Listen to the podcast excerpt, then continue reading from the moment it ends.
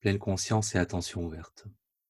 La définition la plus simple de la pleine conscience par opposition à la concentration, on observe le contenu de notre expérience tel qu'il émerge spontanément, plutôt que de se focaliser sur un seul objet de façon continue dans le temps. Donc il y a la même continuité d'attention à l'instant présent, mais euh, on observe simplement ce qui émerge spontanément plutôt que de choisir un seul aspect de l'expérience. Évidemment, c'est une compétence qui est utilisée dans toutes les pratiques méditatives, même celles où on est concentré sur un seul objet, quand tout à coup on réalise qu'on a été distrait, euh, c'est cette capacité de pleine conscience qui nous permet de prendre conscience de la distraction qui a émergé spontanément et euh, de, s'y intéresser, la laisser passer et de se recentrer sur la respiration. Donc c'est vraiment la compétence de base qui fonctionne en, tandem, en association avec la focalisation sur un objet, pour la, méditation sur la respiration par exemple. C'est aussi une compétence qui fait l'objet d'une méditation 100% focalisée sur elle avec l'attention ouverte où vraiment il s'agit de s'asseoir et euh, de fermer les yeux ou pas et, d'observer ce qui émerge instant après instant. Et cette, euh, compétence de pleine conscience, c'est par excellence la, la baguette magique dans l'approche méditative, parce que c'est avec cette pleine conscience-là, cette capacité à observer d'une certaine manière ce qui émerge spontanément, qu'on peut transformer notre relation euh, au réel, à notre réel, instant après instant. Par exemple, c'est la pleine conscience qui peut transformer les petites joies simples du quotidien euh, en vrai plaisir. Et on, le voit très tôt euh, dans le cours MBSR avec l'exercice du raisin, où on réalise qu'un simple raisin, si on y accorde toute notre attention, devient délicieux et intéressant et une expérience beaucoup plus riche. Et c'est un, premier effet magique de la pleine conscience, c'est de pouvoir transformer l'ordinaire en quelque chose de vraiment intéressant parce qu'on retrouve un petit peu cette qualité d'attention enfantine qu'on pouvait avoir il y a très longtemps quand on regardait une sauterelle ou quand on mangeait un raisin pour la première fois. C'est un, des attraits, et un, des côtés magiques de la pleine conscience. C'est cet esprit du débutant, cette redécouverte euh, des expériences quotidiennes. Euh, c'est aussi la compétence qui permet de mettre en échec la rumination, c'est-à-dire de prendre conscience des émotions difficiles, des sensations difficiles, euh, d'une façon qui va éviter qu'on rumine autour de leur apparition et qu'on prolonge l'inconfort qui vient avec elles. Ça, c'est ce qu'on travaille dans le, dans le cours MBSR avec l'exercice des cinq minutes en situation de stress. C'est aussi la compétence qui permet euh, de garder une forme de lucidité face à certaines impulsions, je pense aux, petites ou aux, grandes dépendances. Euh, cette envie furieuse de chocolat que vous avez à 23h30, ce qui vous permettra peut-être de la laisser monter et de la laisser redescendre, c'est aussi cette compétence de pleine conscience. Donc c'est notre petite euh, fée clochette portative transportable. Euh, c'est la compétence clé quand on parle de réduction du stress et donc d'augmentation du bonheur, parce que c'est toujours un peu dommage de se focaliser sur la baisse du stress alors que ça correspond à, une augmentation du bonheur aussi.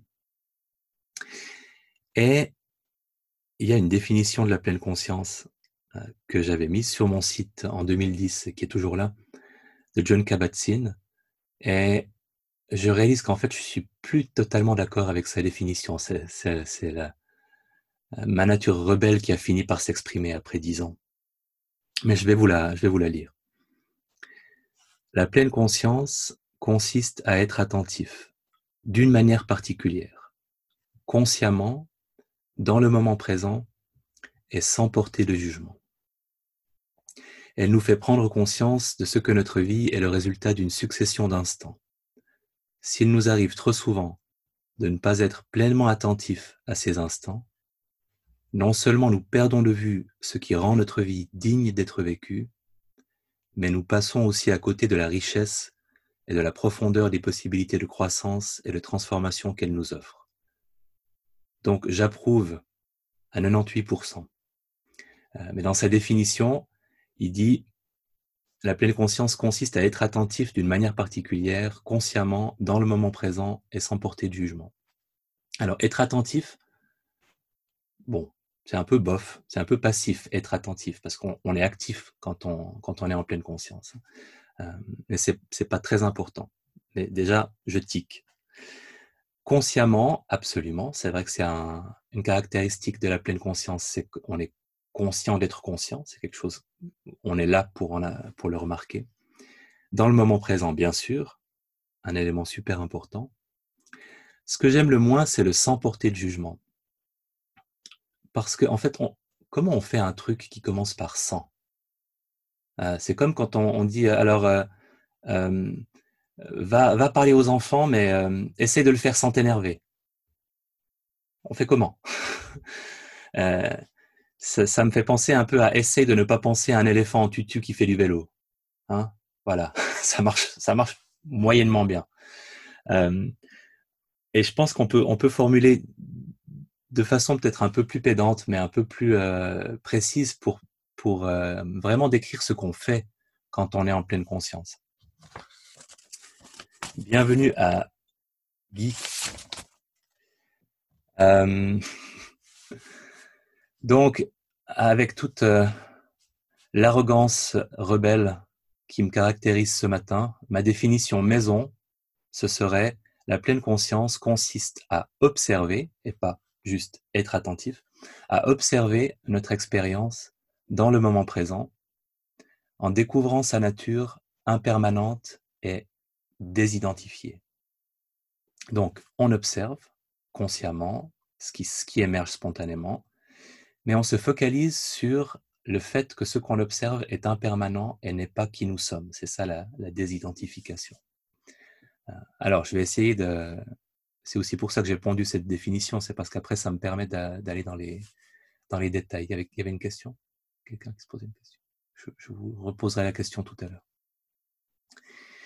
Dans le moment présent, être dans le moment présent, c'est vraiment ce qui permet de réapprécier les joies les petites joies simples de la vie, hein, comme, euh, comme le raisin et le reste. Et je réalise que j'appelle souvent cet aspect de, la pleine conscience pour apprécier par exemple le simple fait d'être en forêt. Quand euh, le week-end dernier j'ai fait une longue balade à vélo, que je me retrouve tout à coup au milieu d'une forêt avec le bruit qui est différent, le chant des oiseaux, le, silence, l'absence de, bruit de route, toutes ces, toutes ces choses-là, euh, le simple fait d'apprécier ce que c'est que cette expérience d'être en forêt rend l'expérience agréable. Alors que si je pensais à ce que j'allais faire plus tard, en l'occurrence aller chez mes parents, euh, ben je ne profiterai pas de, de, cette forêt et de ce qu'elle apporte comme stimulation euh, euh, des sens. Donc ce, cet ancrage dans le moment présent, c'est en soi parfois quelque chose qui peut être peut-être pas thérapeutique, mais en tout cas qui peut nous, qui peut nous faire beaucoup de bien. Comme euh, l'argenterie euh, qui est noircie et puis qu'on nettoie, qui se remet à briller, on peut, on peut réapprécier beaucoup de choses euh, en, étant dans l'instant présent et en, en, se focalisant sur ce qui est là. Après, il y a cette question d'impermanence, de découvrir la nature impermanente de l'expérience. L'impermanence, c'est ce qui est tellement magnifiquement résumé par la phrase ça aussi ça va passer. Euh, cette phrase mantra, cette phrase euh, qui est une instruction de méditation euh, en elle-même. Les pensées apparaissent, puis disparaissent, les sensations, les émotions aussi. et je ne sais pas si ça vous arrive, mais je trouve que l'information de l'impermanence de l'expérience. C'est-à-dire simplement cette phrase, ça aussi, ça va passer. pour des petites bouffées d'angoisse, pour des petits moments de, tension ou de colère, le simple fait de se rappeler, sans même utiliser toute notre panoplie de, pleine conscience, mais le simple fait de se dire, ah, ok, cette vague d'anxiété aussi, elle va passer. Et en fait, je sais qu'elle va passer parce que c'est, c'est une règle euh, pratiquement physique. C'est la réalité des émotions, c'est la réalité des sensations. Donc, euh, j'ai pas besoin de me battre contre elle pour qu'elle disparaisse. Je sais qu'elle va passer. Et cette simple, ce simple rappel euh, peut nous redonner de la stabilité quand on est face euh, à une vague émotionnelle désagréable ou à, une sensation douloureuse. Ou à cette envie de chocolat à 23h30. Ah, pour les envies, pour les envies que vous jugez à problème, hein, c'est peut-être pas le cas du chocolat. la, la phrase ça aussi ça va passer, elle est pas mal. Je vous recommande de l'essayer. Si vous vous retrouvez debout dans votre cuisine avec le pot de Nutella dans une main, euh, le, couteau à découper la tresse dans l'autre, euh, vous pouvez vous dire ça aussi, ça va passer et sentir peut-être donner un peu l'espace nécessaire pour que l'envie euh, de tartine de tresse Nutella passe. Et comment est-ce qu'on fait pour rendre cette, cette impermanence présente? Parce que ça va pas de soi qu'on va se rendre compte de l'impermanence de ce qu'on est en train de vivre. Alors, truc numéro un, on observe, on observe les données sensorielles pures. On n'observe pas notre interprétation de ces données-là. Ce que je veux dire par là, pour prendre un, bon exemple euh, avec une douleur, si on a mal et que cette douleur devient problématique pour nous, on se retrouve plus en relation avec les données sensorielles, les données des sensations elles-mêmes. On a affaire à une douleur qui ne partira peut-être jamais et qui est vraiment insupportable. Et quand on a affaire à ça, bah, il n'y a pas d'impermanence. Une douleur qui ne partira peut-être jamais, si on l'a construite comme ça, elle n'est pas impermanente, c'est vrai. Donc pour retrouver l'impermanence de cette douleur qui ne partira peut-être jamais, il faut revenir à ce qui la constitue exactement. C'est quoi comme sensation? C'est où? Est-ce que c'est quelque chose qui brûle au niveau du genou gauche? Ça a quelle étendue?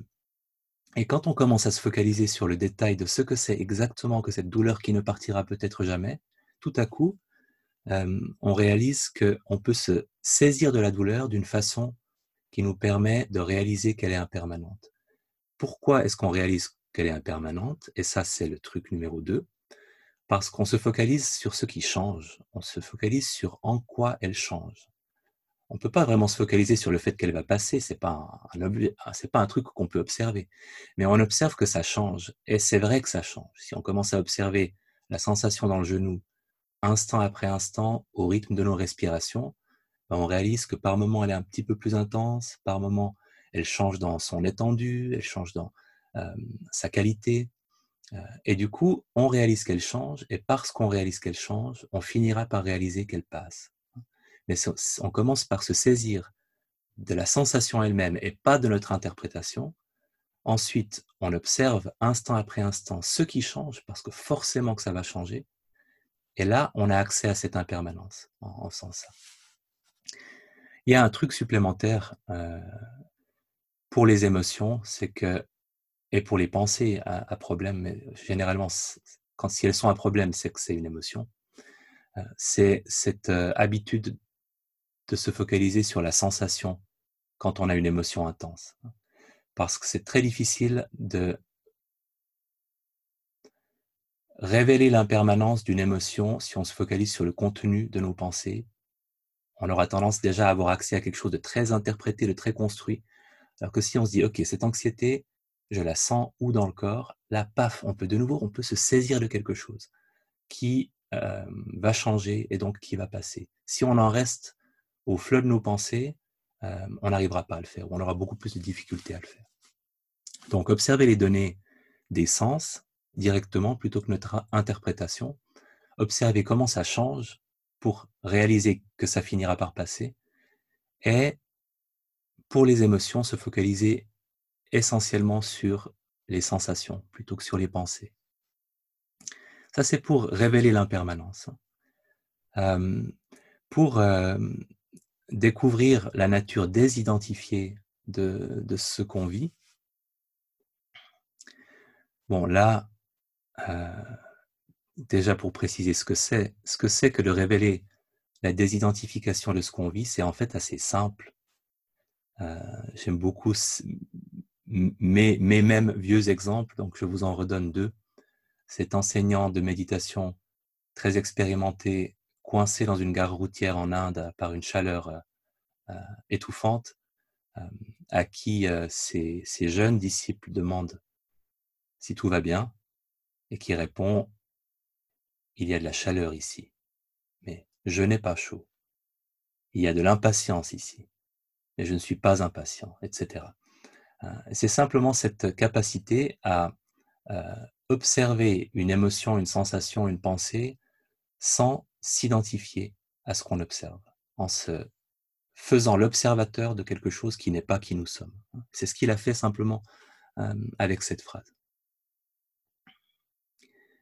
Il y a aussi cet exemple que j'aime peut-être encore plus de la petite fille gravement atteinte d'une maladie cardiaque à laquelle on demandait avec, euh, avec cette inquiétude adulte, bien intentionnée, mais comment ça va?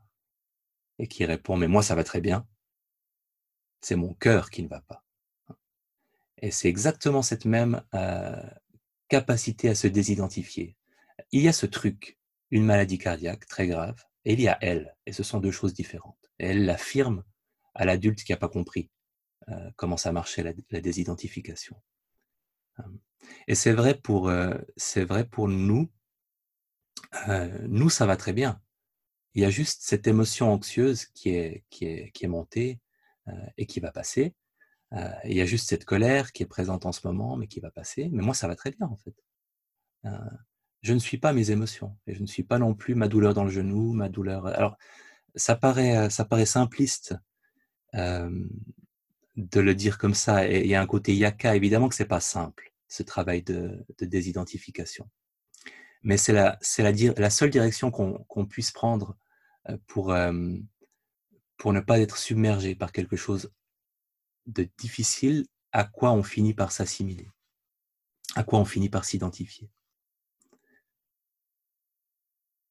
dans la philosophie bouddhiste, il y a une très jolie phrase euh, qui, résume très bien cette idée. Rien, rien ne doit être considéré comme étant moi, mon ou mien. Voilà, simplement. Et si on arrive à ne rien considérer comme étant moi ou mon, ma douleur, ou moi, une personne qui a une douleur, euh, on se retrouve dans un endroit où on éprouve une certaine sécurité face à ce qui nous arrive. C'est aussi le conseil donné par euh, le Bouddha à cet ermite qui voulait atteindre l'éveil de façon accélérée. Euh, dans ce qui est vu, il n'y a que ce qui est vu. Dans ce qui est entendu, il n'y a que ce qui est entendu. Dans ce qui est senti, il n'y a que ce qui est senti. Cette capacité à justement en revenir toujours au pur donner des sens, simplement la sensation et pas euh, ce qu'on en fait quand on se l'approprie, quand on la fait mienne ou quand on, on devient pratiquement en fait euh, cette, euh, cette sensation. Ça correspond aussi à cette idée que j'ai jamais aimée de lâcher prise. Et là, je commence à l'aimer un peu plus si je l'assimile à la, désidentification. Je l'aimais pas trop parce que c'est un peu le truc qu'on dit aux gens. Euh, quand quelqu'un a, vécu une expérience difficile, a vécu un burn-out au travail, qu'on dit, tu sais, il fallait juste que tu lâches prise. C'était il y a six mois maintenant, lâche prise.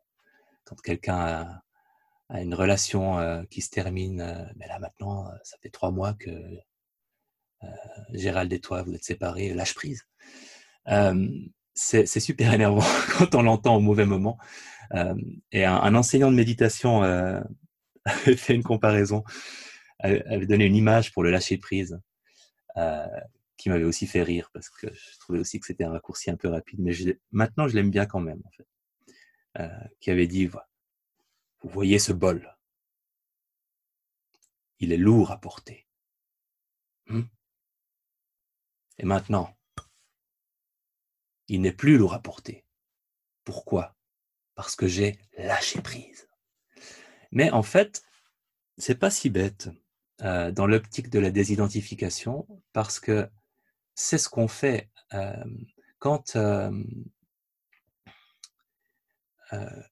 quand on pense qu'une émotion ou qu'une sensation fait partie de, nous et, nous définit, c'est vrai qu'on la tient comme ça. Et quand, peut-être qu'on la lâche pas, mais quand on, on, en fait quelque chose, ah, voilà, cette douleur, en fait, c'est une certaine sensation à un certain endroit, elle n'est pas là. Elle est là, je peux l'observer.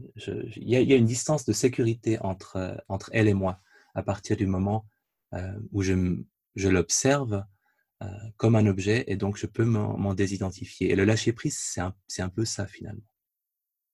C'est cette désidentification. En tout cas, c'est une, une, façon de voir le lâcher prise qui me le rend un peu plus acceptable. L'identification, c'est le point de départ de pratiquement toutes les ruminations. Euh, souvent, ça va aussi avec la perte de la, de la conscience de l'impermanence. Donc, quand vous avez une petite, euh, euh, une petite douleur dans la méditation, il y a un moment où vous ne la voyez plus comme quelque chose qui change et qui passe. Vous la solidifiez parce qu'elle devient vraiment désagréable et il y a cette réaction qui vous fait la figer comme ce truc désagréable qui est là maintenant et, qui, est, plus du tout fluide. Et quand on perd la conscience de l'impermanence, souvent en même temps, on commence à avoir des questionnements comme alors il y a, d'abord quand est-ce que ça va partir? Ça c'est la perte de conscience de l'impermanence.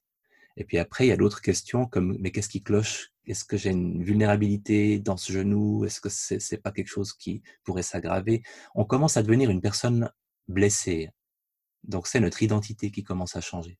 Une fois que on a commencé par perdre la conscience de l'impermanence des sensations et après on perd la conscience de leur désidentification parce que c'est nous qui devenons une personne blessée. Euh, notre identité tout à coup se transforme. Et c'est là que les ruminations s'emballent en fait. C'est quand on a perdu de vue, euh, on a perdu le contact avec ces deux choses, avec l'impermanence et avec la désidentification. C'est peut-être encore pire pour les émotions, parce que pour les émotions, très vite, euh, d'abord on se dit euh, quand est-ce que j'arrêterai de sentir cette anxiété? Ça, c'est la perte de l'impermanence. Euh, et après vient très vite le mais pourquoi je suis toujours anxieux? Mais, mais, mais depuis, depuis l'enfance, je suis comme ça. Et, tous ces, toutes ces ruminations autour de la personne qu'on est qui est une personne anxieuse.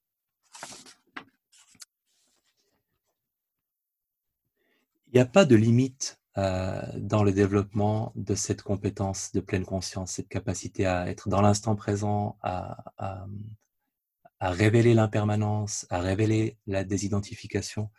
Euh, on sait que les, les, méditants les plus compétents finissent par, grâce à cette compétence-là, développer une immense sécurité euh, face à tout ce que la vie peut leur, peut leur envoyer.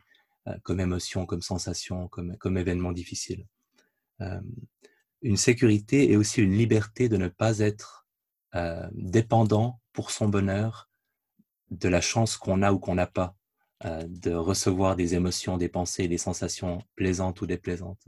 C'est vraiment cette autonomie, cette capacité à cultiver un bonheur qui soit presque, si on est très fort, presque totalement indépendant des, circonstances. Hein. Quelles que soient les circonstances, si on, a, si on ne perd jamais de vue cette impermanence et cette désidentification, on peut rester bien. On peut garder un état de bien-être, pas forcément de, de joie extatique quand on vit quelque chose d'abominable, mais une forme de sécurité, une forme de, de stabilité et de bien-être. Et j'aimerais citer une nonne thaïlandaise qui, dans sa tradition, a été reconnue comme ayant atteint tout ce qu'on pouvait atteindre, donc en tout cas, elle a, une grande, une street cred, elle a une grande crédibilité dans le milieu euh, bouddhiste. Un extrait de cette citation que j'aime bien. Elle s'appelle Maechi Kyu. Elle décrit ce que c'est que d'être elle absolument tout est reconnu. Le corps, le ressenti, la mémoire, la pensée, la conscience, les sons, les images, les odeurs, les goûts, les sensations, les émotions, la colère, l'avidité, la confusion, tous sont reconnus. Je les reconnais tous tels qu'ils existent à leur état naturel. Mais quelle que soit l'intensité de mon exposition à leur présence, je suis incapable de détecter même un instant durant lequel ils auraient quelque pouvoir que ce soit sur mon cœur. Ils apparaissent, ils disparaissent. Ils sont constamment changeants. Mais la présence qui les reconnaît, elle, ne change pas un seul instant. Et il y a tout dans cette, euh, dans cette citation parce que elle parle d'observer les choses à leur état naturel. C'est bien cette, euh, idée de données, de données sensorielles brutes, hein, d'observer la, sensation derrière la douleur plutôt que la douleur qu'on a construite. Euh, elle parle d'apparition et de disparition, d'impermanence, elle parle aussi d'être constamment changeant. Donc il y a cette notion du changement qui est attachée à l'impermanence. Quand on perçoit le changement, on perçoit forcément l'impermanence aussi. Euh, et la présence qu'il reconnaît, elle, ne change pas un seul instant. C'est pas très loin de ce que dit la petite fille quand elle dit Moi, ça va très bien. C'est mon cœur qui est malade. Euh, la, présence euh, qui observe, elle n'est pas affectée par ce qu'elle observe. En tout cas, chez cette personne-là, qui est une championne olympique euh, de, méditation. Alors, on va évidemment entraîner un peu cette compétence de pleine conscience euh, en faisant de l'attention ouverte, mais avant qu'on le fasse, je voulais quand même laisser de l'espace pour des questions sur ce que je viens de dire, s'il y en a. Alors, on bosse? Ça vous va? Et encore? Ok. Alors, je vais vous muetiser.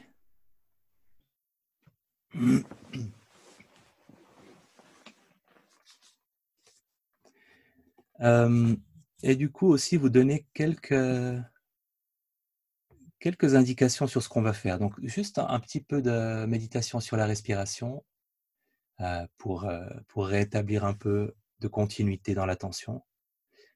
Ensuite, une ouverture aux différents sens, petit à petit, s'intéresser à chaque sens séparément. Et je vous propose vraiment, quand on fait ça, d'avoir beaucoup de curiosité pour ce que c'est que ce sens-là, pour que vous le reconnaissiez aussi d'autant mieux quand vous êtes dans cette complète attention ouverte, spontanée, où vous laissez les choses émerger. Ah, quand je regarde, quand je suis en train de regarder quelque chose, même les yeux fermés, c'est ça. Quand j'écoute, c'est ça.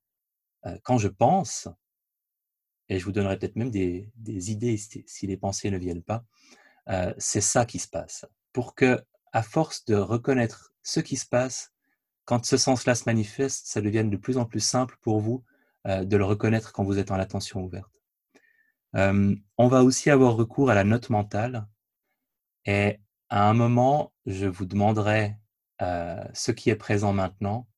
Je vous propose d'utiliser six possibilités de notes mentales, simplement une par sens, puisqu'en méditation, on a six sens. Euh, son, sensation, image, odeur, goût et pensée. On peut même ajouter émotion si, si, euh, si pour vous c'est autre chose qu'une pensée avec une sensation. Donc simplement six ou sept mots vous n'avez pas besoin de plus de mots. Vous pouvez, si vous voulez aller plus dans le détail. Euh, et quand une pensée apparaît, vous, vous dites intérieurement pensée. Et quand un son apparaît, vous dites intérieurement son.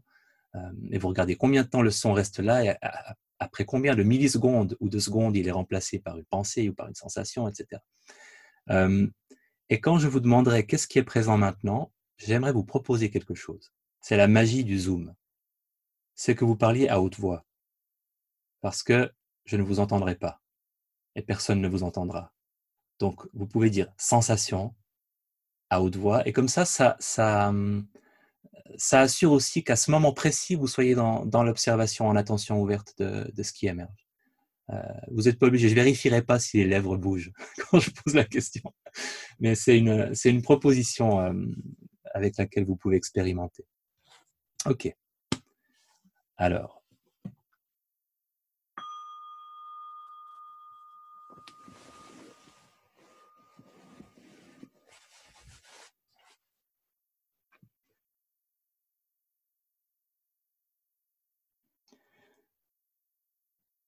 dans une position assise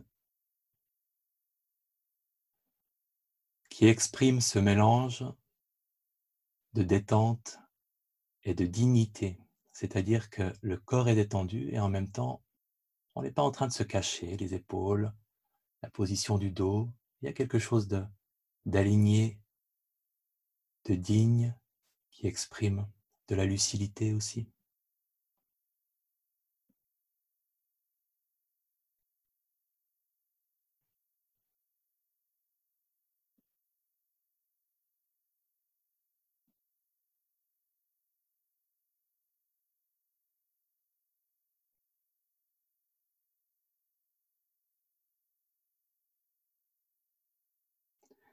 Laissant le corps se relâcher.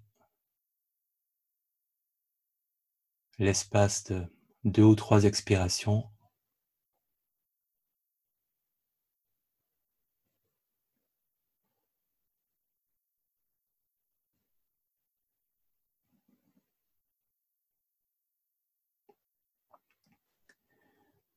En prenant conscience du contact avec le sol,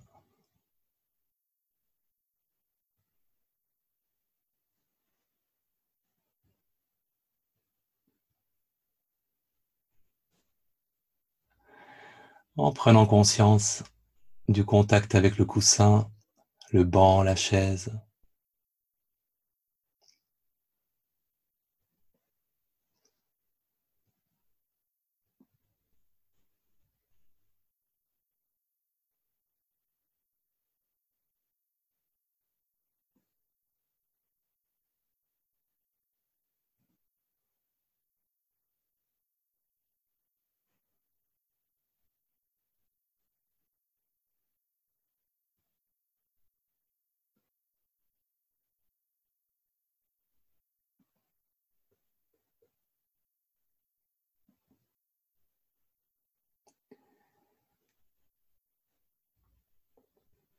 En laissant, en laissant la sensation de la respiration se révéler, être présente. Quelle sensation, à quel endroit, de quelle manière est-ce que la respiration est présente pour vous?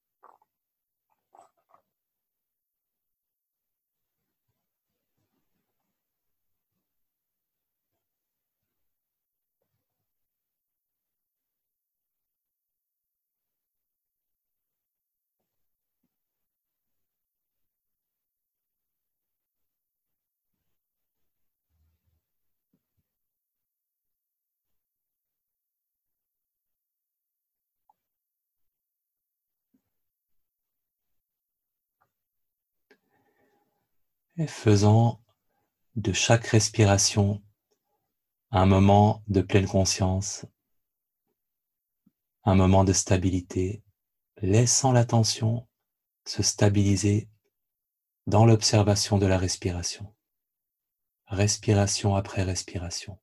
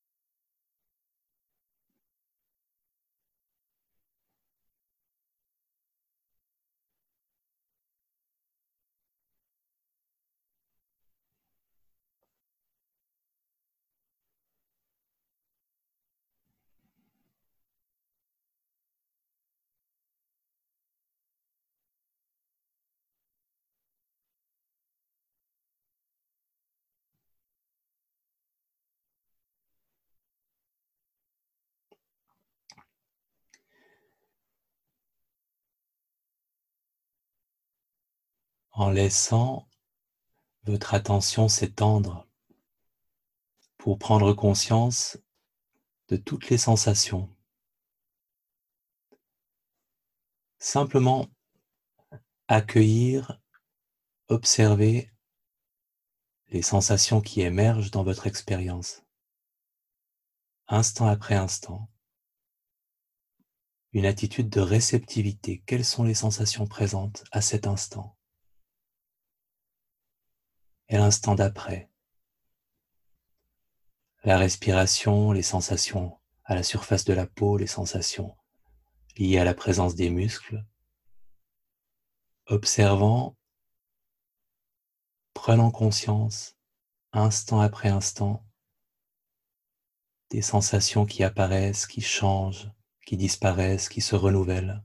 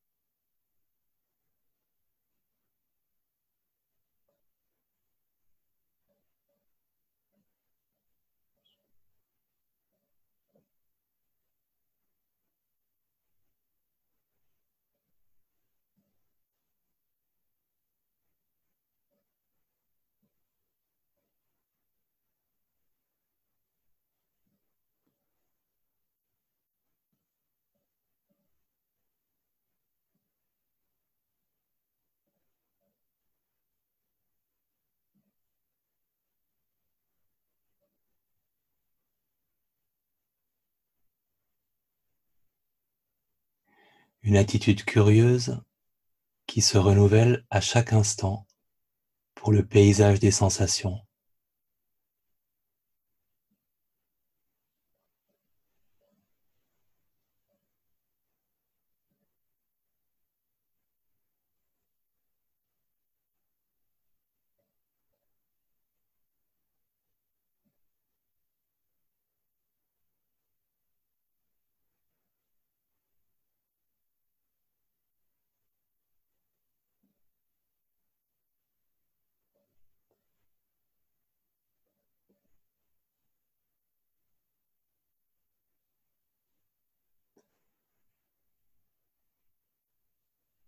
Et en prenant conscience de ce que c'est que les sensations au centre de l'expérience.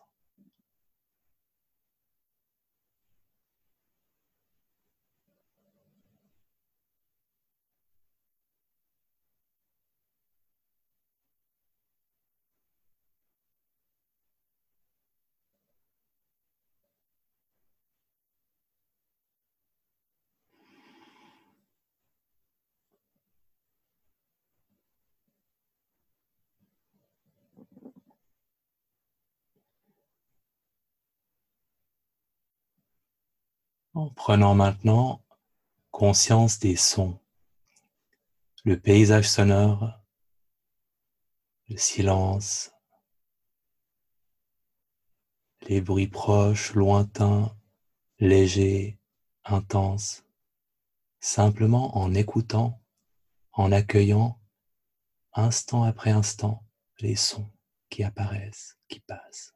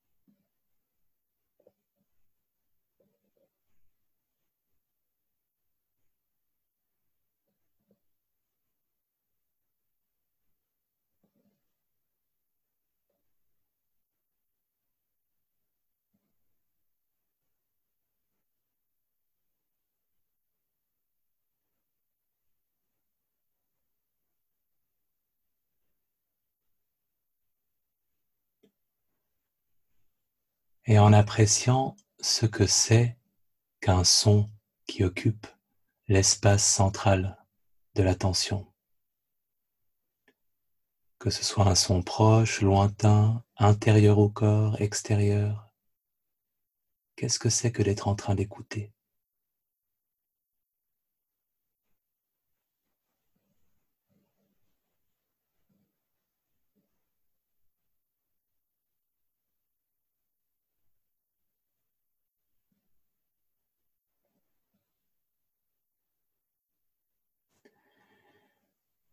Et en prenant maintenant conscience de ce que voient vos yeux fermés, le sens de la vue.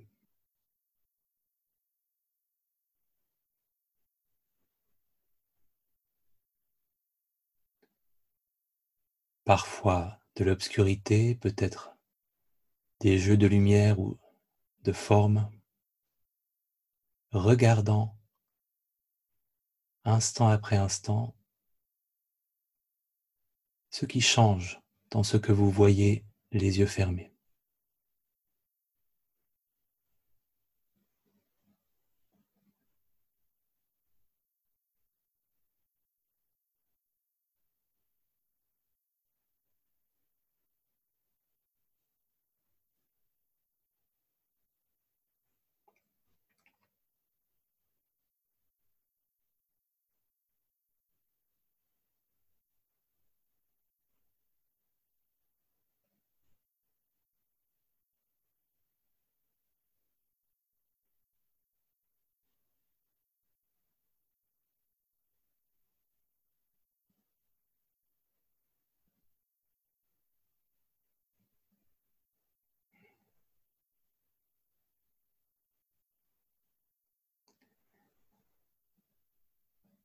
Et en appréciant ce que c'est que d'avoir des images au centre de l'attention.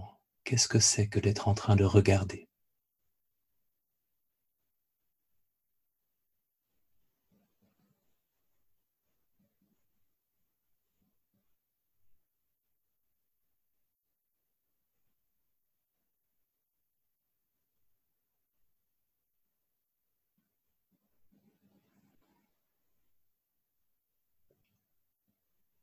Quelques instants pour apprécier l'absence ou la présence d'odeur.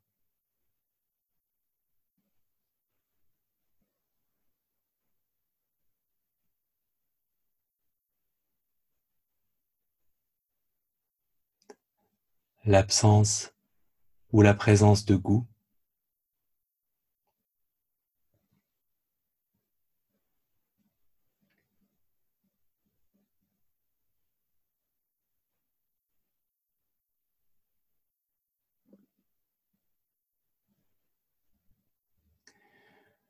En prenant conscience maintenant de l'absence ou de la présence de pensée.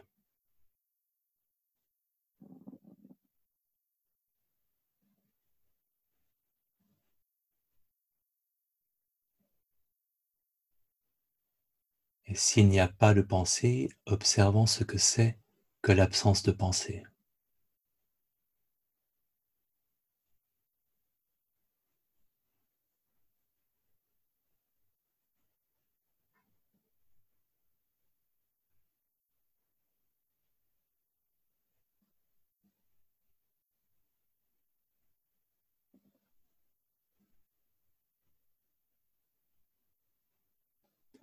Comment une pensée apparaît, à quelle vitesse elle disparaît, est-ce qu'elle est remplacée par aucune pensée, par une autre pensée?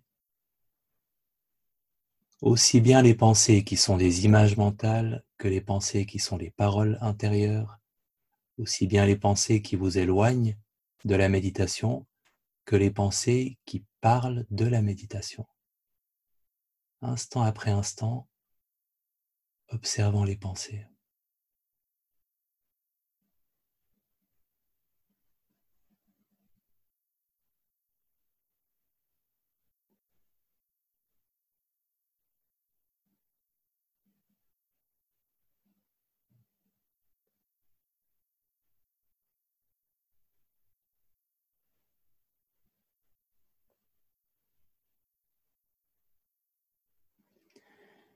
Et prenons conscience de la tonalité émotionnelle, si, si elle est neutre, si elle est plutôt agréable ou plutôt désagréable, et, et les sensations associées, s'il y en a.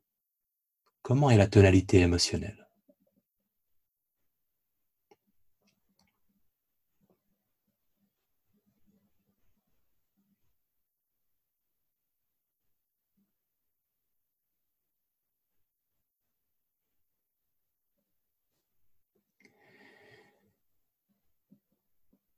Et une ouverture, une disponibilité pour votre expérience telle qu'elle se manifeste instant après instant. Simplement accueillir, observer avec une grande curiosité son, sensation, image, odeur, goût, pensée, émotion,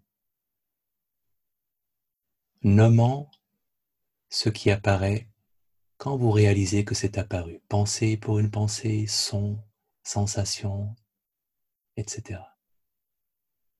Nommant intérieurement, pleine conscience de chaque instant, de tout ce qui apparaît, tout ce qui change, tout ce qui passe.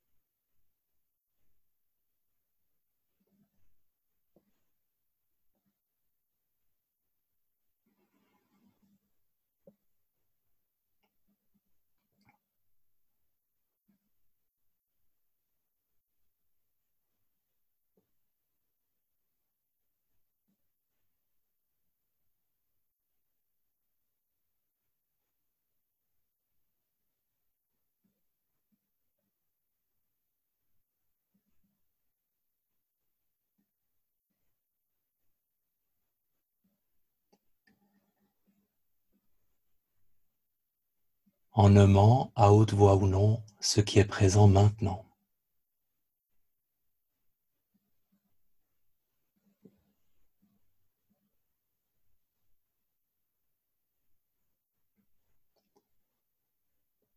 Vous pouvez nommer les pensées même après coup. Si vous ne l'avez pas perçue tout de suite, vous pouvez la nommer ensuite, quand vous réalisez qu'elle était présente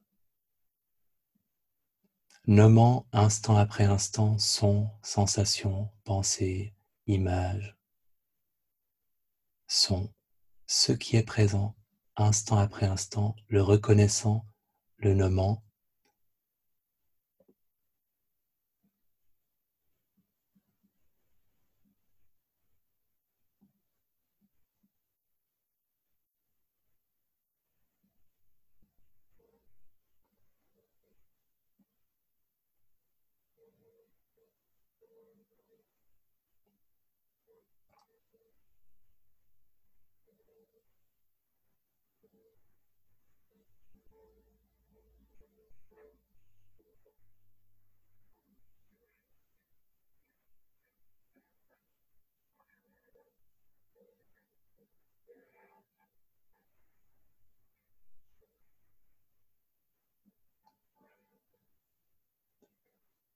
Et maintenant, qu'est-ce qui est présent?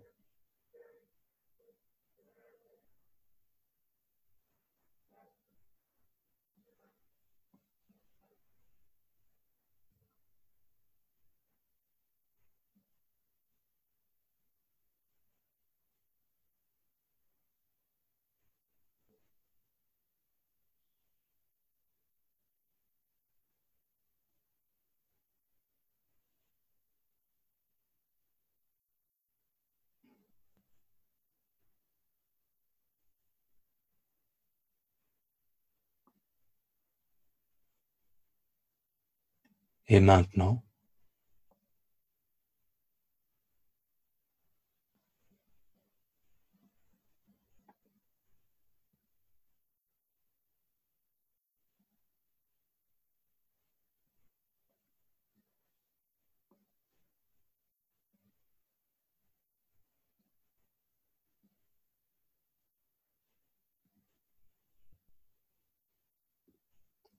Et maintenant,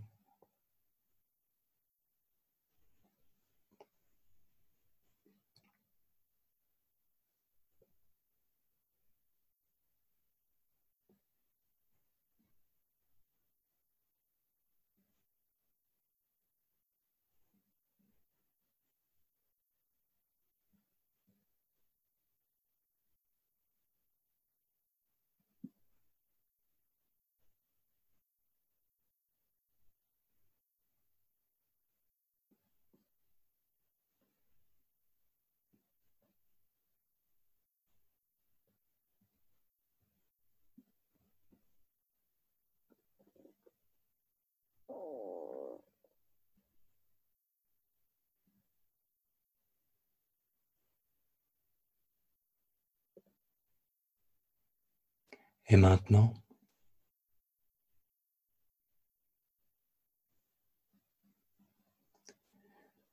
en observant aussi comment votre expérience passera d'un son à une sensation, d'une sensation à une pensée, prenant conscience des transitions d'un sens à un autre quand elles se produisent.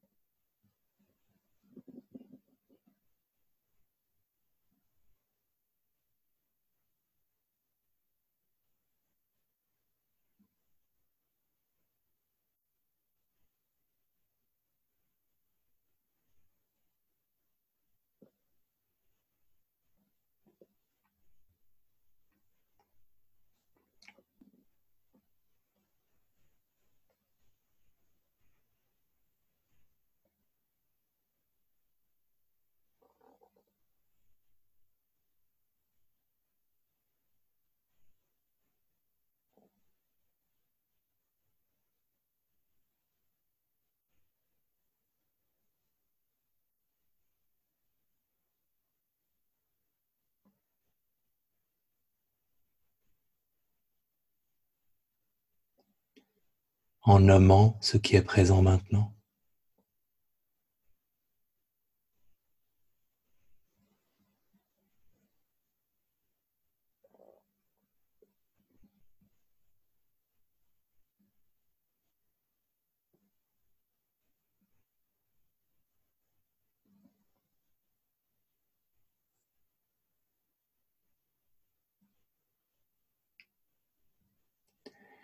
Et une suggestion pour quelques instants, appréciant que le déroulement de votre expérience est changeant, impermanent et qu'il n'est pas qui vous êtes.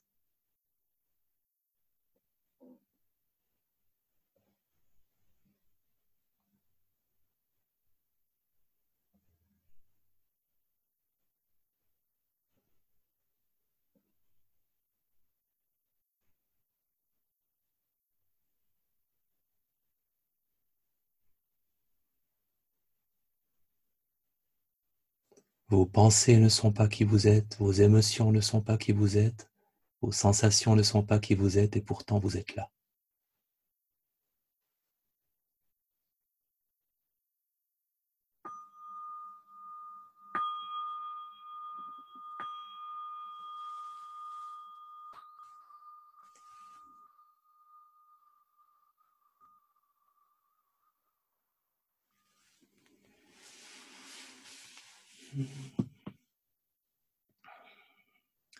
Une observation, commentaire, remarque, cri de rage, question.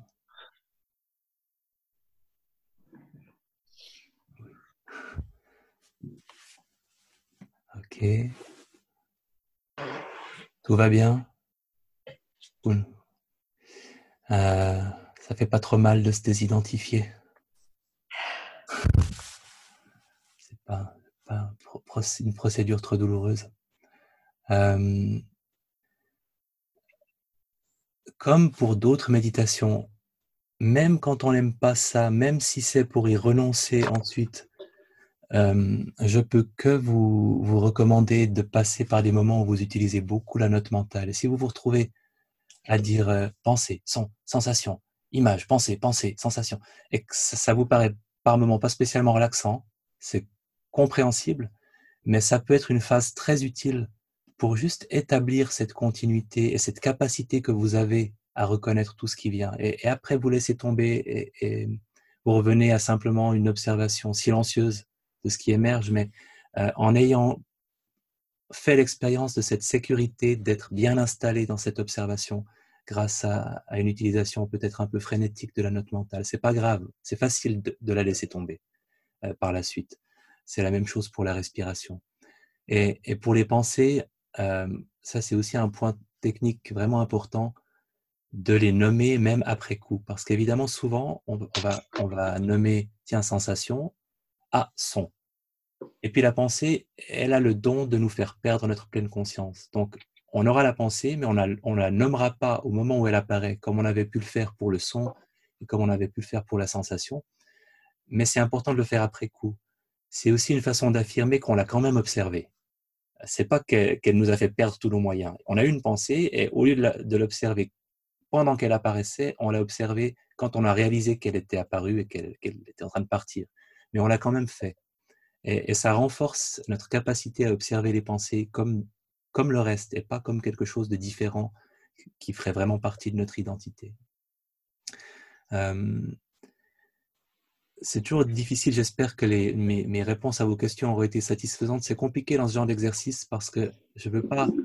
Idéalement, il faudrait que ce soit plus une conversation et moins un cours professoral. Mais en même temps, si ça devient une conversation, c'est encore plus long. Et déjà que mes réponses sont longues à la base.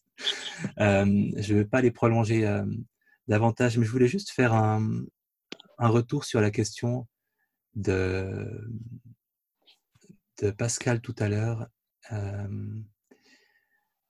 peut-être aussi un, petit peu ça, en lien avec celle d'Elena. Dans la, dans la citation de Mae Chikyu, la citation se termine par Mais la présence qui reconnaît. Je relis la fin. Ils apparaissent, ils disparaissent, ils sont constamment changeants. Mais la présence qui les reconnaît, elle, ne change pas un seul instant. Et cette euh, idée euh, d'observer l'observateur, euh, elle peut avoir plusieurs significations suivant le contexte, mais j'aimerais quand même, par pur perfectionnisme obsessionnel, préciser que dans les traditions bouddhistes, c'est aussi une instruction qu'on donne, mais qui concerne vraiment les, moments où les méditants sont très avancés dans leur pratique et où en fait ils sont dans cette pure observation de ce qui émerge. Il y a très peu de, euh, de moi qui restent dans ce qu'ils font. Et là, on peut leur donner l'instruction de retourner leur attention vers ce qu'il reste, vers la présence qui observe, vers cette qualité de présence. Euh, et là, il s'agit vraiment de découvrir euh, la nature transcendante de, de, de ce, qui, ce, qui, est en, en chaque personne, mais qui transcende son identité, euh, dans, cette vie-là, dans leur conception des choses. Donc c'est aussi cette idée de se retourner vers la présence qui observe, c'est aussi euh, euh, un conseil qu'on peut donner dans un contexte plus spirituel, dans cette optique de reconnaître la nature transcendante de chaque être humain. Et dans ce cas-là, c'est encore une autre pratique. Et voilà, ce n'était pas forcément très pertinent pour notre pratique de pleine conscience, mais je voulais juste être précis là-dessus, que c'est pour ça que ils continuent de parler de présence, ces gens qui pourtant disent qu'il n'y a pas de soi, qu'il n'y a pas de moi. Et ils parlent d'une présence, et Mae Chikyu parle d'une présence parce qu'il y a une présence qui est transcendante à notre identité euh, propre dans leur compréhension des choses. Voilà, euh, je suis à disposition pour euh, des questions, des commentaires par mail. Il n'y aura plus, c'était le dernier atelier d'été. Par contre, il y aura encore des méditations, des moments de pure méditation guidée. Il y en a quelques-uns euh, pendant l'été. Je sais que ce serait intéressant de voir des gens autour d'une piscine si, on nous laisse, partir, qui font leur méditation. Et pendant tout l'été aussi, puisque pour moi, ça ne va pas changer beaucoup ma, vie matinale. Les méditations du mardi matin très tôt et du mercredi matin très tôt sont maintenues aussi si vous êtes client ou client pour, pour ces horaires. je vous souhaite un bel été et à une prochaine fois. Merci beaucoup.